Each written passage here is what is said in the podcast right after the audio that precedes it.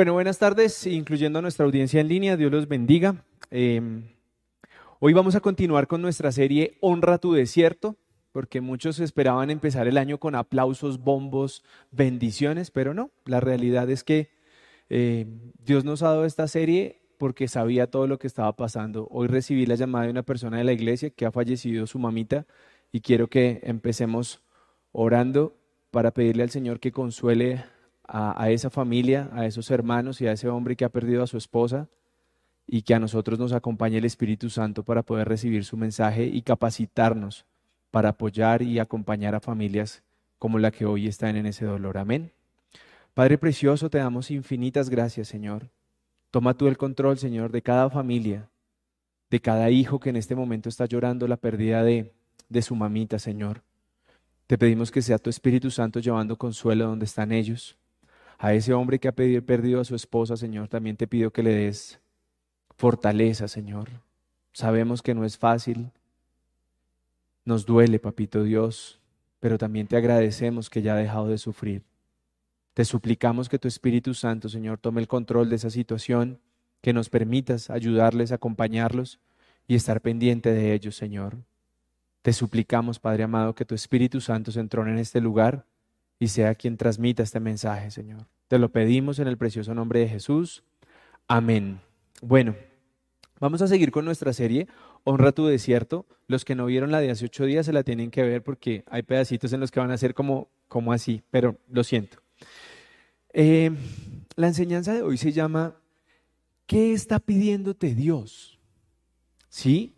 Y, yo quiero que, que en, el, en el desarrollo de esta enseñanza no nos olvidemos de ese Dios que nos instauraron, de ese Dios castigador, de ese Dios que si no me oras no dormirás, que si no me oras o si no me diezmas no tendrás dinero, de ese Dios que nos decían que, que nos castigaría. Porque los que somos padres sabemos que cuando tenemos un hijo, por más que se porte mal, no queremos verlo mal. No queremos verlo sufrir. Y yo creo que si nosotros que somos humanos tenemos ese sentimiento hacia nuestros hijos, pues no hay nada diferente en Dios hacia sus hijos. Quiere vernos bien.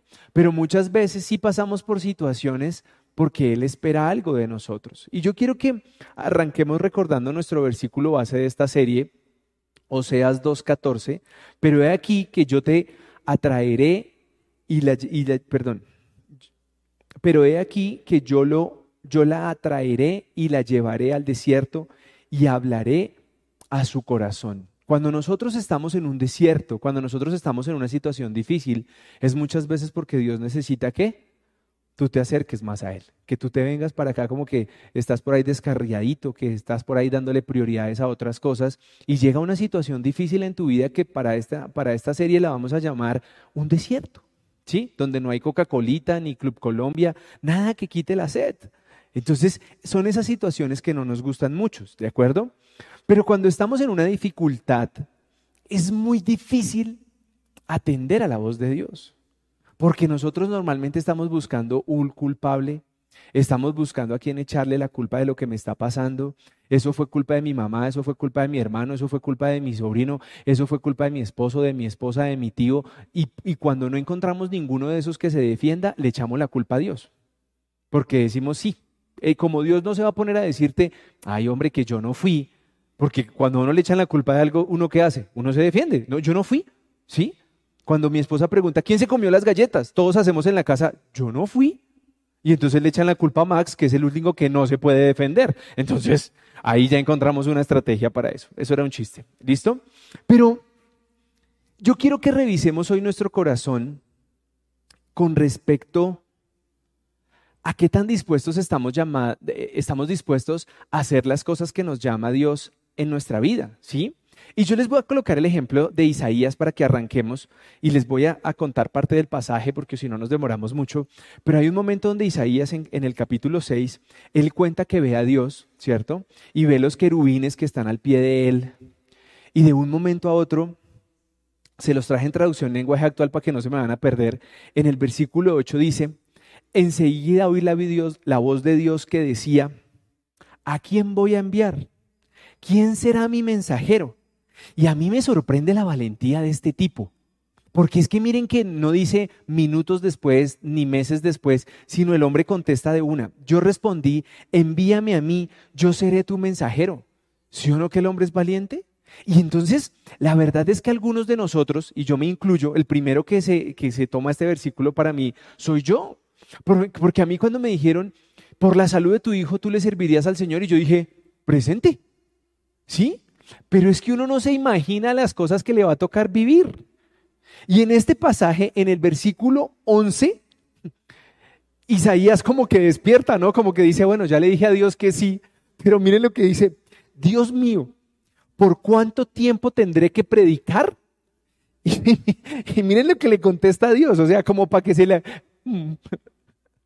Hasta que todas las ciudades sean destruidas y se queden sin habitantes, hasta que en las casas no haya más gente y los campos queden desiertos, hasta que yo mande al pueblo afuera de su tierra y el país quede abandonado. Ustedes se imaginan la cara de, Isaías en ese momento, dijo como, uy, en la que me metí, ¿sí o no? Y entonces ustedes, yo estoy seguro que todos los que le hemos eh, hecho el quite a servirle al Señor, porque yo también le he hecho el quite, no crean que no, yo creo que uno, uno se basa en este versículo, ¿no? Porque todo el mundo dice, ¿quién quiere servir al Señor? Y todos hacemos yo, yo, yo, yo, yo primis, primis, primis, primis, ¿sí o no? Y uno dice, imagínese uno sentirse el elegido, el ungido de Dios. Uno, uno como que se le infla el pecho y se le salen las nachas y uno quiere caminar como argentino. Pero, pero la verdad es que, la verdad es que la responsabilidad del llamado del Señor no es cualquier cosa. Y yo entiendo cuando algunos hacen como, y se desaparecen, ¿sí? Pero hoy precisamente yo quiero explicarles a ustedes por qué muchas veces nosotros, aunque queramos tener un corazón muy lindo, nos toca hacer otras cositas, pasar por algunos desiertos, pasar por algunas cositas y se los voy a explicar bíblicamente para que ustedes logren entender que muchas veces de buenas emociones y de yo primis, yo primis, yo primis, con Dios las cosas no son así. ¿De acuerdo? Y entonces, hoy nosotros vamos a entender que lo primero que pasa cuando Dios te hace un llamado, ¿sí? Entonces voy a colocar aquí un ejemplo como, sí, vamos a decir aquí, voy a colocar un nombre científico. Ildefonso, Ildefonso, tú eres llamado.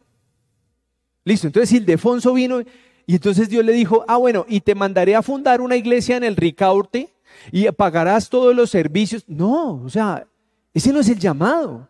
Y les traigo, les traigo un ejemplo bíblico para que después algunos que me quieren sacar los ojos me crean. Lo que primero hace Dios cuando te llama es decirte, papito, hay que dejar algo. ¿Me siguen? ¿No? Bueno, ya ahorita les explico. Miren lo que pasó con el viejo Abraham. Todos conocen a Abraham, ¿sí o no? Ese loco como que era chévere. Pero miren lo que dice en Génesis 12. El Señor le dijo a Abraham, Ah, escuchen bien y abran los ojitos que por allá debe estar saliendo. Deja tu tierra, tus familias y tu casa y la casa de tu padre y vete a la región que yo te, te voy a mostrar. Y luego sí, versículo 2 dice, te voy a convertir en una nación muy grande, te voy a bendecir y te haré un hombre muy famoso.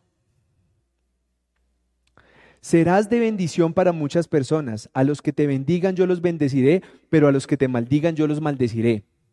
Por medio de ti yo bendeciré a todos los pueblos del mundo. Entonces, ese es mi ejemplo, ese es mi ejemplo, que cuando Dios te elige, cuando Dios te pone un propósito, pues primero te está diciendo, vamos a hacer esto en orden.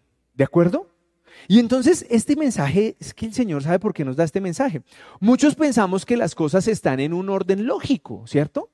Es, en las semanas pasadas tuve una charla y entonces alguna, una persona me dijo, pero es que a ti te nombraron pastor. Y yo decía como, ¿a quién? ¿Cierto?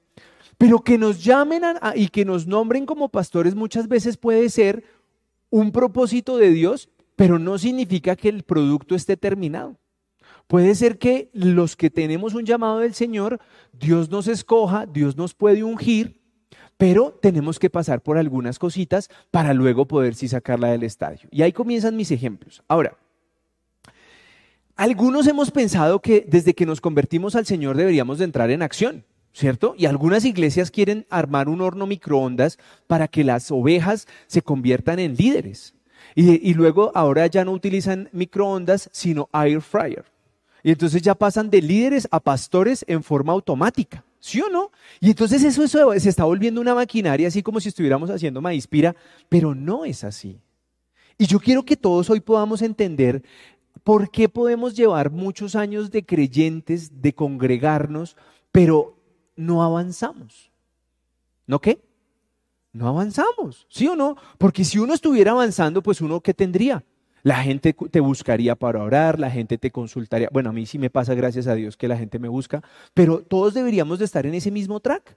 O sea, la gente nos debería de tener como un referente cristiano de una persona a la cual se puede conseguir un consejo de sabiduría y no un consejo de emociones. ¿De acuerdo? Entonces, eso tenemos que hacerlo. Ahora, después de haberles explicado que normalmente Dios cuando te llama a algún propósito, primero te pide que dejes algo, y el ejemplo de, de Abraham fue clarísimo, clarísimo. Entonces, hoy quiero que te preguntes, ¿qué te está pidiendo Dios que dejes? ¿Hacia dónde te está llevando Dios? Porque a mí me parece que cuando utilizamos la palabra Dios te ha escogido y hemos reconocido, hemos estudiado bíblicamente que nosotros no elegimos servir a Dios, sino que Dios nos llamó a nosotros y dijo, tú eres de mi equipo, ¿sí o no? Eso lo hemos visto. Pues uno dice, eso para mí eso es un honor, y eso no lo digo en forma de chiste, para mí es un honor que Dios se haya fijado en mí. Pero entonces ahí donde nosotros tenemos que preguntarnos, bueno, antes de querer seguir avanzando, ¿qué Dios te está pidiendo que dejes? Y algunos podríamos decir, no, Dios me está pidiendo que deje eh, la pornografía, eh, la murmuración, el chisme, la envidia. Y entonces todo el mundo hace como, no, eso ya no me pasa a mí. Pero vamos a mirar qué sigue sucediendo aquí. Ahora, yo quiero que ustedes revisen qué tanto ustedes pueden confiar en el momento que están en un desierto. ¿Sí? Cuando tú llegas a una clínica y te dicen no sabemos lo que tienes y vamos a hacer exámenes, ¿en dónde comienza a ponerse tu fe?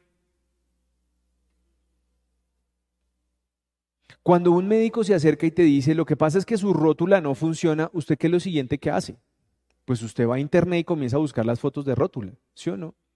¿Y qué pasa con nuestra, qué pasa con nuestra mente cada vez que comenzamos a ver las fotos que hay en internet? Entonces, nuestra confianza la depositamos en Dios en el momento de crisis o la, o la depositamos en las fuentes de información humana que nosotros podemos llegar a tener. Una persona, una persona que no sabe qué hacer con su matrimonio, que no tiene claro qué hacer con su matrimonio, y se pone a pedirle consejo a alguien que es no pro matrimonio, ¿cuál va a ser el consejo que va a recibir? ¿A eso quién le manda? ¿Por pendejo para qué se casa? Déjela, eso ahí hay más. ¿Y usted por qué se casa con ese bobo? Consígase uno con plata. Esas son las respuestas que nos está dando el mundo cuando nosotros estamos en un desierto, cuando llegamos a nuestra casa y no hay diálogo, cuando la situación económica o cuando hay un problema de salud y las personas quieren desistir. Eso es lo que nos está sucediendo, ¿de acuerdo? Ahora, voy a ponerles este ejemplo para que nosotros nos ubiquemos en qué momento histórico de nuestra vida como cristianos estamos, ¿de acuerdo? ¿Listo? ¿Arranquemos? Entonces, ¿quién se acuerda de Moisés? ¿Quién se acuerda de Moisés? Toca que me ayuden. Allá me dicen atrás, me dicen que se acuerden. Cuando nació Moisés, ¿qué pasó? Lo, de, lo que había un riesgo de que iban a matar a todos los niños, ¿sí o no? Y a la mamá le tocó soltarlo en su canastica y, todo cronológicamente organizado para que lo encontraran del lado VIP. Y voy a llamar el lado VIP a Egipto. ¿Listo? Bueno. Entonces el hombre llega, ¿cierto? Y lo colocan, o sea, usted haga las similitudes ahorita. O sea, eso es más o menos como si al man lo reciben en una casa con un televisor 8K, con sonido envolvente, DirecTV, PlayStation 5 y toda la suscripción a ver la Champions League. O sea, al man, ¿qué le preocupaba? Pero no, no estaba en Egipto. Él no era un obrero de Egipto, él era de los, de los consentidos, ¿sí o no? ¿Vamos bien? ahorita les hago la analogía y sí se van a reír. ¿Y qué pasó? El Señor lo dejó allá en Egipto, hasta viejito allá, que le, soplaran las que ya sabemos con una palmerita así, las piernas, pero Dios mío, esta mujer, yo no sé en qué piensa, oiga. ¿Sí? ¿Dios lo dejó allá? ¿Cierto que no? ¿Cierto? Le dijo, bueno, papito, llamamos mucho gallo. No, mentiras. Hay otra, hay otro, hay otra prédica donde Dios tenía que formar una mentalidad diferente en él y por eso lo llevó allí. Pero él no lo dejó ahí. ¿Y a dónde lo llevó? ¿A Dubái? ¿No? O sea, ¿qué pasó con el PlayStation 5, el 8K, el Bose? Se acabó. ¿Se lo llevó para dónde? Para el desierto. ¿Sí o no? Entonces, venga, ¿cómo así? Pero si Dios lo salvó de bebé y lo metió en playa alta y otra vez lo mandó para afuera. ¿Por qué será? Porque tenía que ser formado. Eso de andar uno jugando solo PlayStation y Xbox no es que forme mucho. Eso que cuando a usted le están abaniqueando así todo el día, eso lo vuelve perezoso. Entonces cuando nosotros vamos y nos juntamos otra vez de desierto y comemos tierrita y la boca nos sabe arena, como que la vida comienza a tomar valor. Y aquí es donde yo los llamo de que vamos a honrar nuestro desierto. Pero algunos comienzan el desierto y comienzan, ay no, yo con esto no puedo. Esto es muy difícil. Y ahí se quedan. Y entonces, ¿qué puede uno pensar de este loco que estuvo en Playa Alta y luego le toca devolverse a Egipto? Y la verdad, la verdad, la verdad no es que haya terminado sus últimos días. Así como que uno que diga que en Playa Alta, Playa Alta, no terminó. ¿O sí? Los que están perdidos es porque no se han leído la Biblia, entonces chupe, vale, hácela y después se entiende el sermón. ¿Listo? Moisés, va, vas a liberar mi pueblo, pero vas a tener que dejar el palacio. Eso en algún momento tuvieron que haberle dicho al y dijo, uy, no. La PlayStation, DirecTV, la Champion League y el Bose. Y yo apuesto que ese man le tenían Spotify allá para que escuchara música así sin problema. Pero nuestra vida hay veces está así. Hay veces nosotros cuando antes del Señor, escúchenme la analogía, si usted me entiende esto, ya, podemos cortar y acabamos. Cuando usted antes de llegar al Señor, usted estaba con la mamá de Moisés y su vida estaba en riesgo. ¿Me sigue? Y en la misericordia de Dios te metieron en ese canastico. ¿Sí? Y Dios no, te va a hacer la analogía que te llevó a Egipto, porque yo no quiero que tú estés en Egipto pero te llevó a la comodidad de ese cristianismo, de esa zona de confort de la que yo les hablé hace ocho días. De esa zona de confort donde uno está calientico, hay como comer en restaurante, no lo llaman los, las deudas, se viste bien, no anda en Transmilenio, tiene carrito, los chinos pueden tener sus lujitos. Ese es un Egipto chiquito. Ese es un Egipto donde para la gloria de Dios estamos muchos. Estamos, estamos. No es que ahora me van a censurar. Muchos estamos disfrutando de la bendición de Dios, pero, pero estamos como Moisés allá. Mm. Uy, está siendo como hambrecita. ¿Será que Moisés se levantaba así en el desierto? Yo creo que ese man en el desierto decía, uy, ¿hoy qué? hermano, no me voy a dejar botado porque si no esta gente me mata. Pero nosotros hoy nos levantamos como, uy, una arepita de chocolo, qué rico, chocolatico, alguien trajo queso. Y nuestra vida entró a una zona de confort, en donde todo es bonito. ¿Y está mal? No. Porque finalmente quien nos, nos ha permitido vivir es el Señor ese tema. Pero cuando te llama el Señor al desierto, cuando el Señor quiera ponerte y formarte como lo vimos hace ocho días para que tú puedas hacer algo para Él, cuando tú puedas cumplir ese propósito de escogido, de escogida, no quiero que reniegues. Yo quiero que tú estés en la misma actitud de gozo. Hoy, bueno, sigamos. Ahora, nosotros nos podemos quedar en la zona de confort llamada bendición. Claro. ¿A quién no le gusta estar bendecido? A todos nos gusta estar bendecidos y a eso vamos a estar llamados. Pero, ¿cuál era el propósito de tener a Moisés metido en Egipto en una, en una habitación 100% confort versus su llamado? Y yo no te estoy diciendo que Dios te vaya a meter 40 años en un Egipto porque pues la situación ha cambiado. Ahorita hay que trabajar. Qué peor Egipto que es, eh, qué peor desierto que el trabajo. Pero si tu llamado, por ejemplo, es restaurar un hogar, evitar que un joven se suicide, evitar que un adulto mayor se suicide. ¿No será que tu zona de confort no la has soltado? Y prefieres decir, yo estoy bien. Y te cuentan una necesidad y tú dices, voy a orar por ti. Yo cogí como hábito, alguien me dice, ora por, ven oramos, ven oramos me haces un favor y oras, ven, oramos. O hagámoslo de una vez. ¿Quieres que ore más veces? Llámame y, oramos. Si quieres que oremos dos veces al día, me llamas dos veces al día. Y la persona como que cuando se siente embalada también dice, ah, bueno, sí, sí, Señor. Pero nuestra zona de confort, ah, sí, todos tienen problemas, que se defiendan. Y yo creo que eso no está bien. La zona de confort, de bendición aparente, porque es que es una bendición aparente. Lo que estaba viviendo Moisés en Egipto era una bendición aparente. El PlayStation 5 del momento. Más la habitación con las palmitas ventilándole las rodillas. Fue aparente. Su real llamado era otro. Y entonces yo te pregunto, ¿tú dónde estás? ¿Estás del lado de la mamá de Moisés y te van a colocar en la cestita? ¿Ya estás llegando a la, zona de confort de la bendición?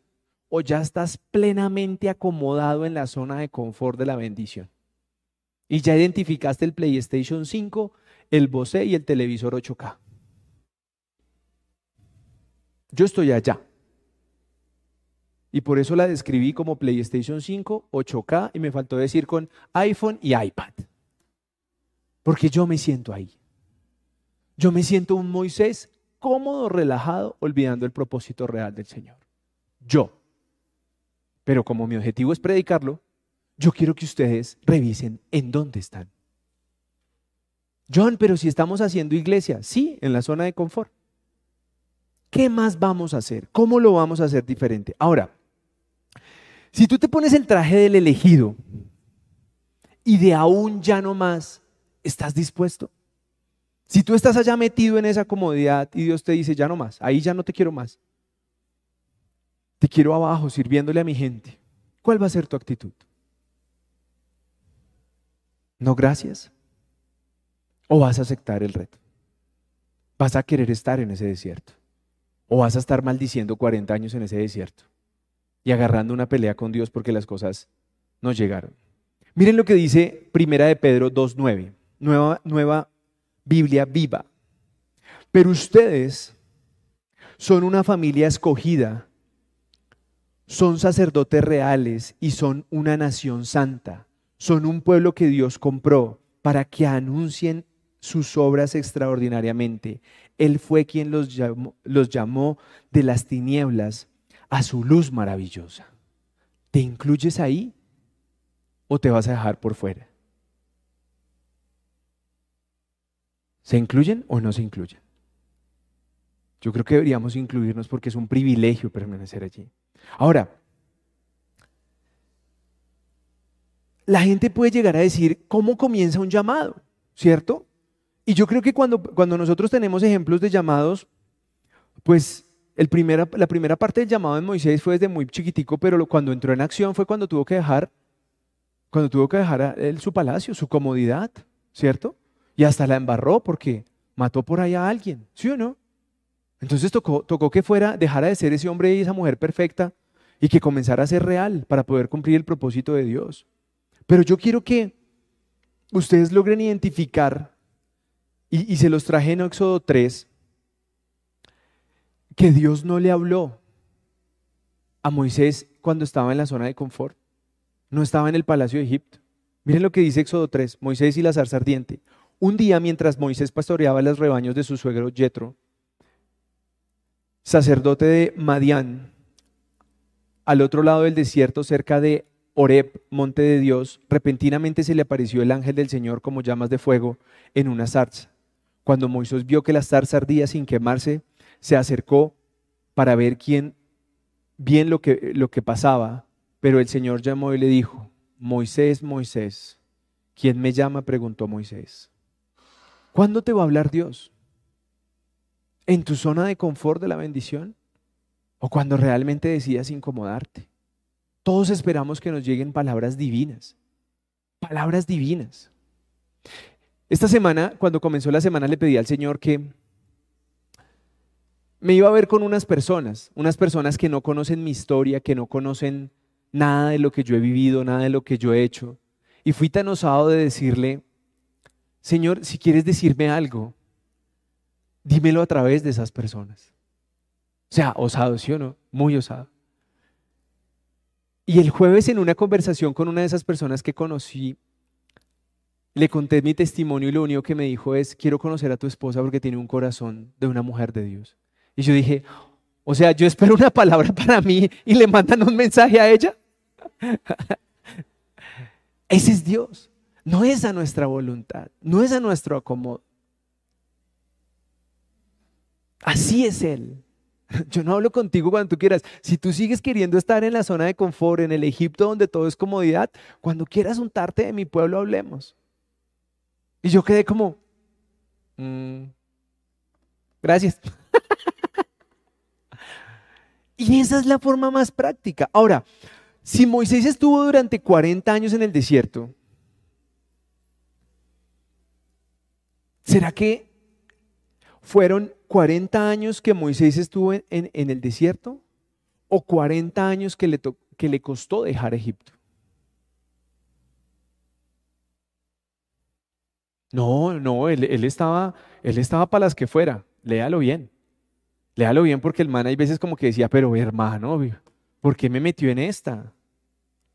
Y hay veces nosotros cuando como que Dios nos comienza a usar a incomodarnos, y, a mí me pasó anoche. Yo estaba en mi casa después de un día chocoloco y me llama una persona y me dice, ¿me prestas un piano? Y el piano estaba aquí. Y yo vivo al otro lado de la ciudad. Yo decía, no. Miren, ya te lo llevo. El lugar donde tenía que llevarlo era a seis cuadras de mi casa, pero me tocó venir hasta acá a recogerlo y luego llevarlo hasta ese lugar. ¿Estás dispuesto a incomodarte? ¿O prefieres estar allá comodito? tranquilito. Yo quiero hablarles con vida. Y me dice esa persona, le llevo yo el piano, ¿eso fue anoche? Anoche le llevo el piano y me dice, oye, imagínate que no hay quien lleve gente al aeropuerto el domingo a las 7 de la mañana. Y yo, pa. Yo te las llevo. Y el de las 11 también te lo recojo. Me decía, ¿de verdad? Y yo, sí, sí, señor. Yo ya entendí qué es lo que me está pasando. Entonces yo te quiero preguntar y te lo estoy diciendo con vida, me expongo para que fuera de que se rían de mí, pues lo apliquen en su vida de manera práctica.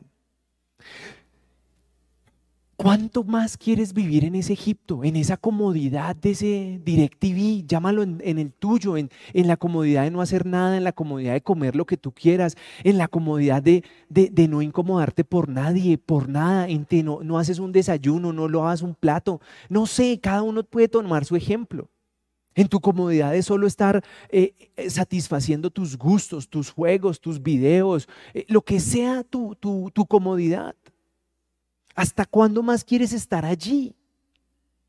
¿Hasta cuándo quieres que tus costumbres y tus valores estén enfocadas es hacia esa comodidad de Egipto?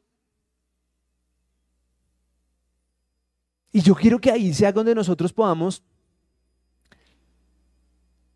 marcar la diferencia porque el camino del cristianismo nos ha llevado como que nos recoge, nos intenta sanar y nos pone en la burbujita de la bendición. Y ahí se está muriendo el ciclo del cristianismo. Porque Dios nos ha mostrado que nos recoge, nos restaura, nos, nos potencializa, nos capacita, nos bendice, pero nosotros estamos rompiendo la cadena de producción. Porque estas personas que están en, en, ese punto de bendición o que estamos en ese punto de bendición, deberíamos de entrar a comenzar a apoyar a qué? A recoger las personitas que Dios todavía tiene por traer a su evangelio. Pero la verdad es que no lo hacemos. Ahora, miren lo que pasa con David, por ejemplo. David, David. El llamado de envidios empieza en la cueva, en lo privado, ahí donde nadie te ve.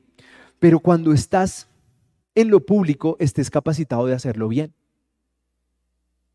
Muchos de nosotros queremos hacerlo bien desde el principio.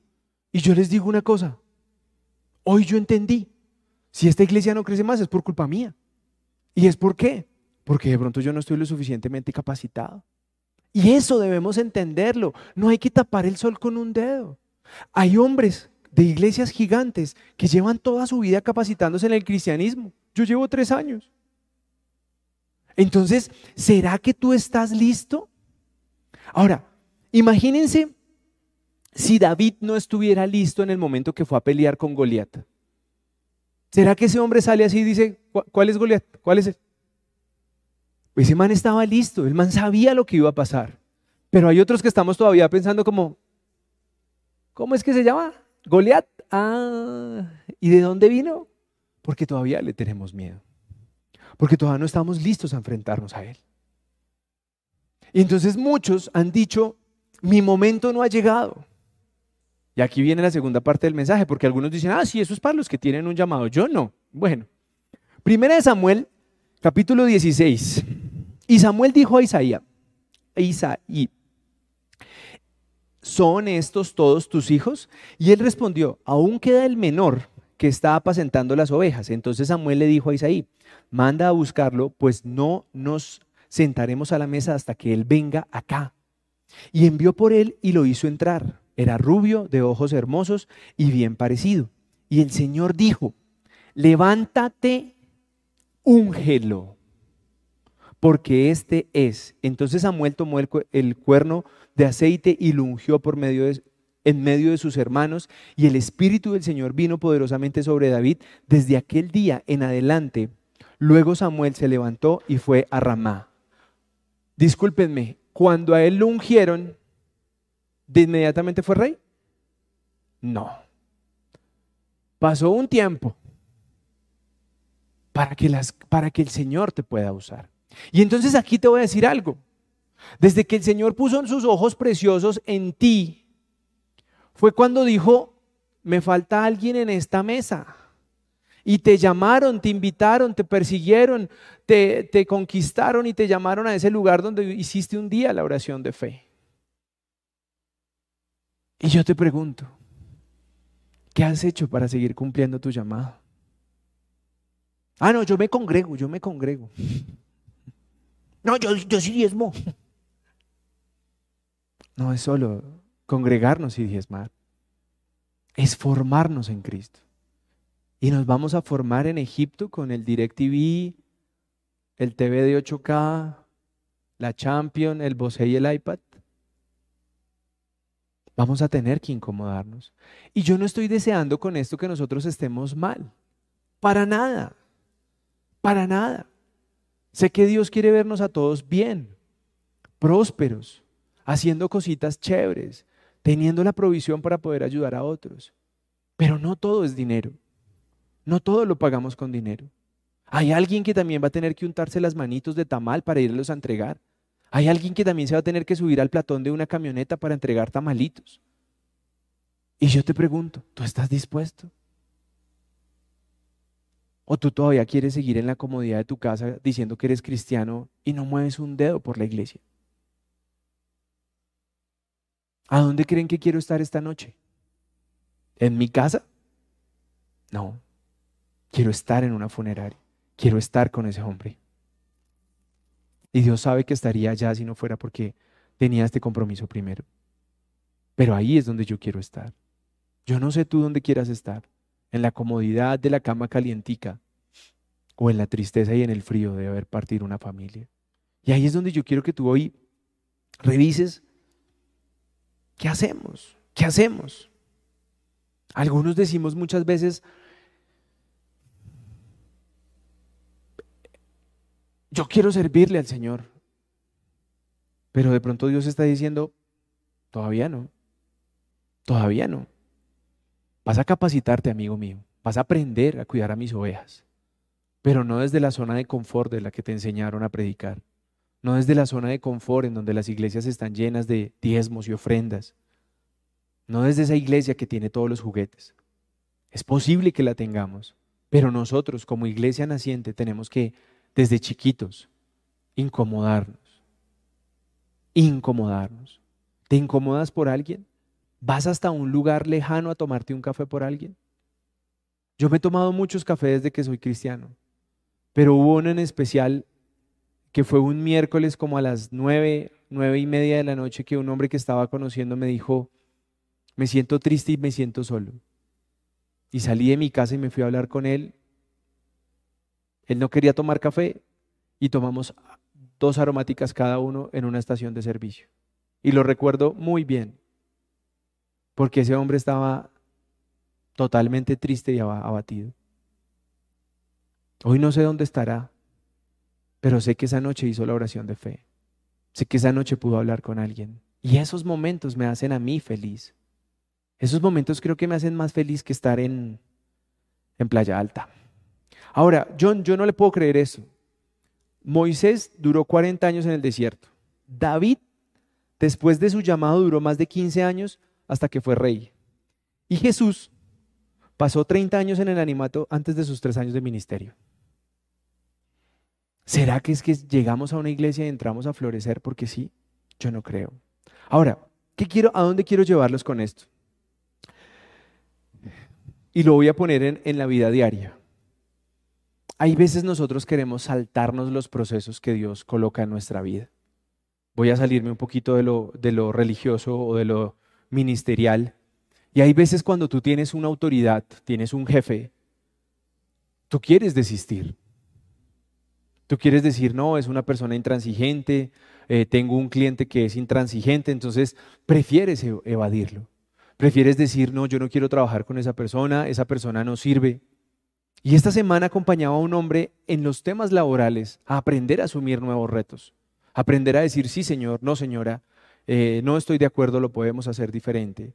Y ayer cuando hablaba con él, cerca a las 7 de la noche, le dije, ¿se puede o no se puede? Y me dijo, sí señor, sí se puede. Pero tuvo que morderse la lengua toda la semana, porque él técnicamente puede conocer más que su autoridad pero no había querido entender que su posición ahorita no es la misma. Y Dios nos lleva a posiciones incómodas muchas veces para que nosotros podamos aprender que no tenemos la última palabra.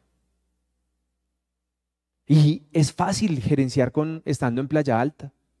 Cuando tú tienes, cuando tú estás en una empresa en donde hay personas que hagan de todo, es fácil. Haz esto, haz esto, haz esto, haz esto y haz esto. Pero cuando no tienes a quién, cuando te toca con los recursos que, que poco o mal tienes, ahí es donde tú estás siendo formado. Y yo quiero que no entremos en ese punto de soberbia en donde que porque soy hijo de Dios todo me tiene que salir perfecto. Porque es que Dios nos puede llevar a situaciones difíciles por un llamado, por capacitarnos, como lo veíamos hace ocho días. Pero yo quiero que el punto de reflexión hoy sea, ¿qué te está pidiendo Dios que dejes antes de poder cumplir tu llamado. Y les traje ejemplos. Tus propios deseos, tu comodidad, tu pecado, tus hábitos, tus prácticas, tu carácter, tus quejas, tus complejos, tus excusas, tu reputación de perfección tus derechos, tus éxitos, tus fracasos. Y yo quiero que hoy ustedes realmente se pregunten esto, porque muchos podrán decir, ah, sí, qué pregunta tan tonta, pero yo creo que es más peligroso no hacerse esta pregunta que hacérsela. ¿Qué tienes que dejar? Yo quiero dejar la comodidad. Yo soy una persona que vive muy cómoda, muy cómoda, muy cómoda. Es la realidad. Y cuando yo veo volver a empezar desde cero, En algún momento pensé que era más fácil no, no, volver a empezar. Pero Dios nos ha dado talentos y tenemos que multiplicarlos. Nosotros no podemos quedarnos callados. Y hoy como pueblo cristiano quiero que ustedes sean llamados a revisarse. Si yo tengo un llamado que no me permite cumplirlo. Y yo no te estoy, yo no te estoy hablando de, de montar iglesias y de ser el misionero. Bueno, si Dios lo tiene en sus planes está bien. Pero yo te estoy diciendo tu propósito plano. Ese amigo tuyo que hoy llora en una alcoba que no tiene con quién hablar. Esa amiga tuya que se está separando y que no sabe cómo manejar la situación. ¿Cuál es tu situación? ¿Cuál es, cuál es esa, ese llamado que hoy tienes que no estamos cumpliendo? Esta semana invitamos a, a, una compañera de trabajo mía a, a, la casa para que la conociera mi esposa. Nos sentamos, hablamos con ella, la acompañamos, le regalamos una Biblia, porque nosotros estamos queriendo coger esto en serio. Esta semana leí un estudio en donde dice que las personas que reciben este, este tipo de sermones captan solo del 10 al 20% del mensaje, que el otro 80% no lo capta. Y ahí cuando yo dije, miércoles, estoy perdiendo el tiempo. Porque no todas las personas son auditivas. Hay personas que entienden muy bien siendo auditivas. Hay otras que tienen que leer el mensaje para poderlo entender. Y hay otras personas que tienen que verlo. Entonces nosotros hemos tomado aquí como la, iglesia tradicional de el, monólogo de mensaje en una sola dirección. Y eso tenemos que cambiarlo. Nosotros tenemos que hacer iglesia hablando con la gente, sentándote a hablar con alguien, escuchando los problemas de alguien. Porque cuando yo les digo a ustedes que aquí se tienen que parar casi que todos a enseñarnos la palabra, pues es que es real, porque a algunos mis tono de voz irrita y a otros los duerme. No sé cuál es peor. Entonces, hoy con este mensaje quiero que ustedes se sientan de nuevo llamados a que si Dios los está incomodando de, o los está sacando de esa zona de confort, no es un castigo. Es un privilegio que Dios haya querido poner la mirada en ti para que tú puedas llegar a cumplir ese llamado. Y de verdad que hay veces nos ponemos a pensar en el llamado de otros, pero mi mensaje hoy es, ¿cuál es tu llamado? ¿A qué te está buscando Dios? No, pero es que yo, yo no logro ver en qué, porque de pronto nuestra vista está colocada en esa comodidad que, que estamos hoy. Y esa comodidad no nos deja ver el dolor de otras personas que necesitan. ¿Cuándo fue la última vez que te tomaste un café con alguien? ¿Cuándo fue la última vez que alguien te escuchó? Perdón. ¿Cuándo fue la última vez que alguien te escuchó? ¿Cuándo fue la última vez que escuchaste a alguien? Y ahí es donde yo te quiero decir, nosotros debemos cambiar. Nosotros debemos ser llamados a incomodarnos. Nosotros debemos aceptar que Dios nos está formando, aceptar que Dios quiere que cambiemos nuestros hábitos. Hay algunos que lo, han tomado muy deportivamente el tema de la virtualidad.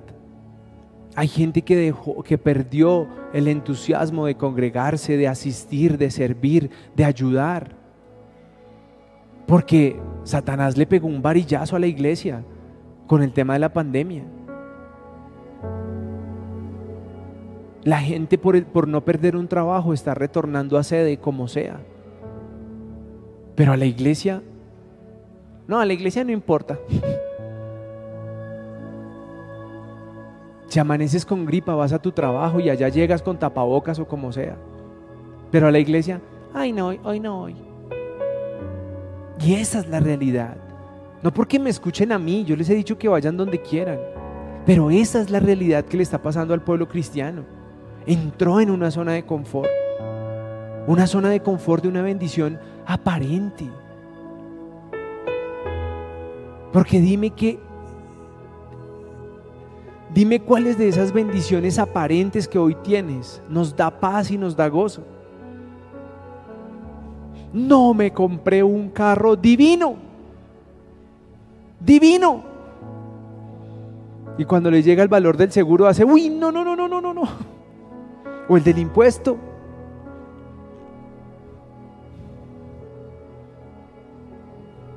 ¿O no? Uy, que es que el seguro subió muchísimo. Uy, que la tecnomecánica. Uy, que... Muchos de esos anhelos que tenemos luego nos quitan la paz. Entonces hoy quiero llamarlos a ustedes a que, a que realmente nos, nos enfoquemos en revisar cuál es nuestro llamado. Hoy comenzaba con una noticia triste, pero hablábamos con un hombre ahorita antes de empezar. ¿Qué tenemos fijo diferente a eso? Piecitos adelante y cuatro o seis manitos, depende de lo gordito. Eso es lo único fijo que vamos a, a necesitar. Entonces, no desperdiciemos nuestra vida. Démosle, démosle la gloria al Señor porque estos mensajes, aunque parecen tristes y duros, la verdad lo que quieren es abrirnos los ojos. Porque muchas iglesias siguen hablando de bendición, de prosperidad, de aplausos, de brincos. Y las personas caen, caen en una dificultad y le hacen el patito feo. Y para la gloria de Dios aquí hablamos de frente de las cosas, para que cuando lo estés viviendo lo hayamos podido hablar. Dios me ha, me ha dado la, la, capacidad de poder acompañar a esa persona que, que hoy está perdiendo a su mamá. Y el miércoles hablé con él y le dije, tú sabes lo que viene. Y yo después decía, qué fuerte soy, pero no soy yo. Es el Espíritu Santo que nos usa para poder tranquilizar y, y que las personas logren entender lo que va a pasar.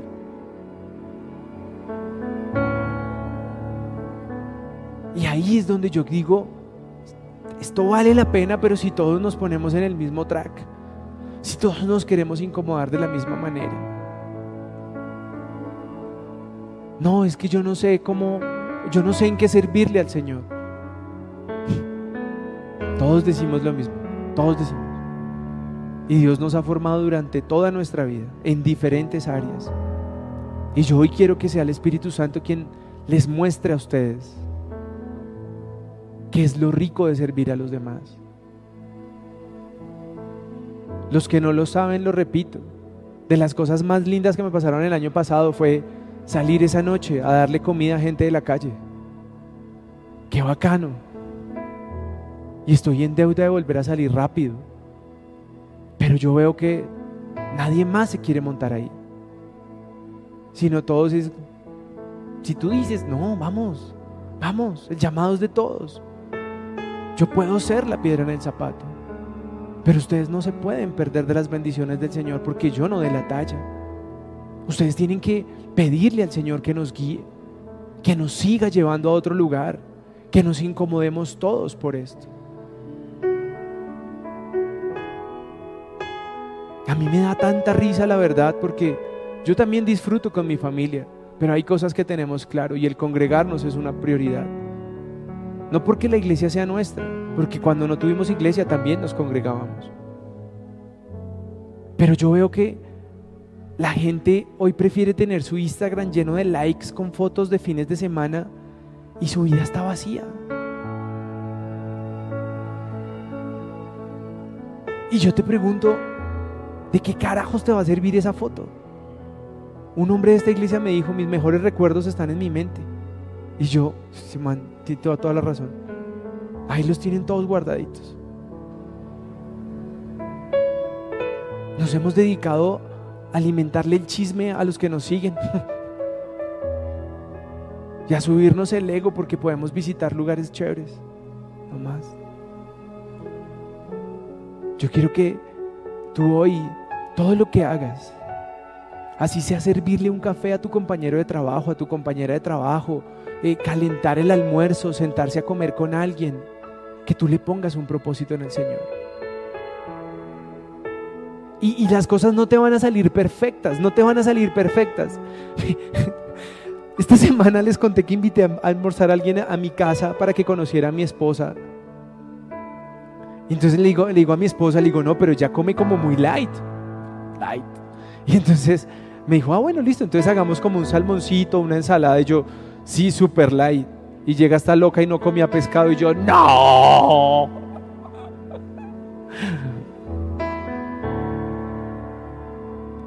Por eso quiero hablarles con vida. Yo quiero que ustedes se vayan hoy llenos de, de emoción a que ustedes puedan transmitir la palabra del Señor. Ricos y son ustedes los que vienen a predicar. Si alguno me dice, mira, yo, tengo, yo siento que este mensaje es de Dios, lo estudiamos los dos y esto no es de nadie, esto no es mío. Esto no es mío. Esto es una herramienta que el Señor ha dado para que su palabra se anuncie. Y aquí todos tenemos las capacidades para hacerlo. Entonces, vengan, vamos. Pero todos estamos como en la barca, llenos de miedo y ninguno se quiere pisar, caminar sobre el agua. Todos queremos decir, nos vamos a hundir.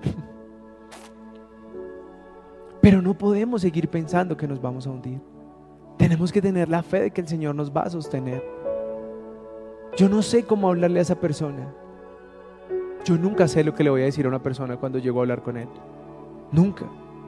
Pero siempre el Espíritu Santo me da las palabras para traer consuelo, para traer tranquilidad o para traer verdad a su vida. Entonces, hoy quiero que nos pongamos de pie y que realmente le podamos decir, Señor, úsanos. Señor, no quiero renegar de, de estar siendo capacitado. Pónganse de pie, por favor. Padre precioso, te damos gracias, Señor, porque podemos estar en este lugar, Señor. Te pedimos por nuestros hermanos que, que están en un hospital, Señor, afrontando la entrega de, de una persona que fallece. Hoy te suplico, Espíritu Santo, que tú te entrones en nuestras vidas, pero en especial en la vida de ellos, Señor, que tú hoy seas quien les dé consuelo, que hoy tú seas quien los abrace, quien los, quien los consuele esta noche, Señor, en, en cada una de sus camas cuando la mente no los quiera dejar dormir, Señor.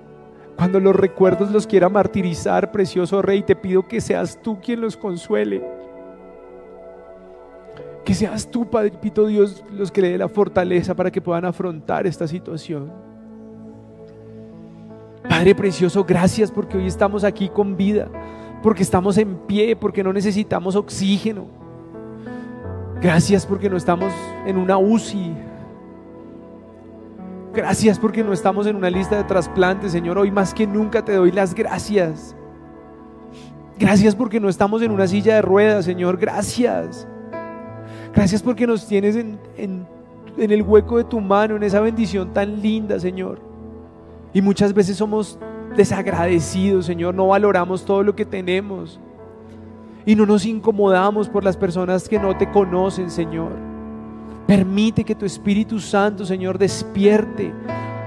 Avive, Señor, las ganas de servirte, las ganas de predicar tu evangelio, Señor. Que cada uno de nosotros sienta dolor por los demás no para amargar nuestra vida, Señor, sino para encontrar el privilegio de que seas tú quien gobierne nuestra vida, Señor. Hoy te pedimos perdón por cuánta situación difícil que vemos y esta dureza de corazón, Señor, nos aleja de ella. Precioso Rey, entrónate en cada uno de nosotros, Señor. Rompe la dureza de nuestro corazón. Hemos sido lastimados, hemos sido burlados, nuestra confianza ha sido traicionada, Señor. Pero tú no nos has fallado, Señor. Los que han fallado son humanos. Y tú has estado ahí firme, Señor. Cuidando nuestra familia, cuidando nuestros hogares, nuestros hijos. Precioso Rey, danos un corazón que todas las mañanas quiera levantarse a darte a ti toda la gloria y toda la honra. Danos, precioso Rey, el amor por nuestro hermano hasta por esos que nos han fallado, Señor. Hasta por esos que un día se desviaron de tu camino, Señor. Por los que un día se disgustaron con nosotros. Señor, danos amor por, por esas personas que hoy están desconsoladas, que están tristes y que no tienen con quién hablar, Señor. Te suplico, Padre Precioso, que este sea un hospital del alma, Señor que podamos llegar aquí los que necesitamos de ti, Señor, no los que nos creamos buenos, Señor. Trae aquí hombres y mujeres, Señor, niños que estén siendo destruidos espiritualmente, Señor. Tráelos aquí, precioso Rey. Que la paz y el amor que podamos sentir al congregarnos, Señor, sea lo que gobierne nuestras vidas. Que podamos entender, Señor, que nuestro propósito muchas veces necesita morir a nuestra complacencia. Precioso Rey, ponemos esta semana en tus manos, Señor. Que todo lo que hagamos, que todo lo que hablemos, venga de ti, precioso Padre. Espíritu Santo, te agradecemos las finanzas de esta iglesia. Gracias, precioso Rey, por todo lo que podemos hacer, pagar, ayudar, bendecir. Gracias, Papito Dios. Te pido que bendigas a cada una de las personas que se incomoda, que ha estado aquí, Señor, apoyándonos a, mantener esto, Señor. Bendice sus finanzas, aleja las deudas, aleja las ruinas, aleja las personas que quieren aprovecharse de nosotros, Señor. Ponemos todo conflicto económico y todo conflicto legal, Señor, que quiera venir a nuestras vidas, lo, declaramos sin autoridad. Declaramos que solo es tu bendición la que nos acompaña. Gracias, Padre amado, porque nuestros hijos están con vida. Muchos de ellos, Señor, están retornando al colegio, comenzando universidades, precioso Rey. Y ahí es donde te damos a ti toda la gloria y toda la honra, Señor. Y te suplicamos que los guardes, que los protejas en el transporte, en el lugar donde estén, que las personas que se les acerquen, Señor, tú seas tú quien los guarde, Señor, y los aleje de toda persona que quiera hacerles mal. Gracias te damos, precioso Rey, y te suplicamos que tu Espíritu Santo gobierne nuestras vidas, que todo lo que hagamos, Señor, que todos los lugares en los que estemos, podamos ser luz, Señor que no queramos ser, Señor, una lámpara debajo de una silla. Que queramos ser una lámpara, Señor, encendida. Que así no tengamos una vida perfecta, Señor. Nosotros podamos disponernos a mostrar las cosas que tú has hecho en nuestra vida. Que puedan ser ejemplo y testimonio para que otras personas puedan encontrar fe y esperanza en lo que tú vas a hacer por ellos, no en lo que nosotros podamos hacer. Nosotros solo somos un instrumento, un canal de comunicación para que las vidas de las personas puedan conocerte a ti y tú en tu infinita misericordia de amor puedas restaurarlos, Señor. Oramos por cada persona que hoy está en dificultad y te pedimos que tú te entrones en sus vidas, que el amor de Dios gobierne su casa, su corazón, su mente, sus finanzas, Señor. Y estamos seguros que tu bendición no añade consigo tristeza. Y precisamente por eso la clamamos, Señor. Y te la pedimos en el precioso nombre de Jesús. Amén y amén. Dios los bendiga.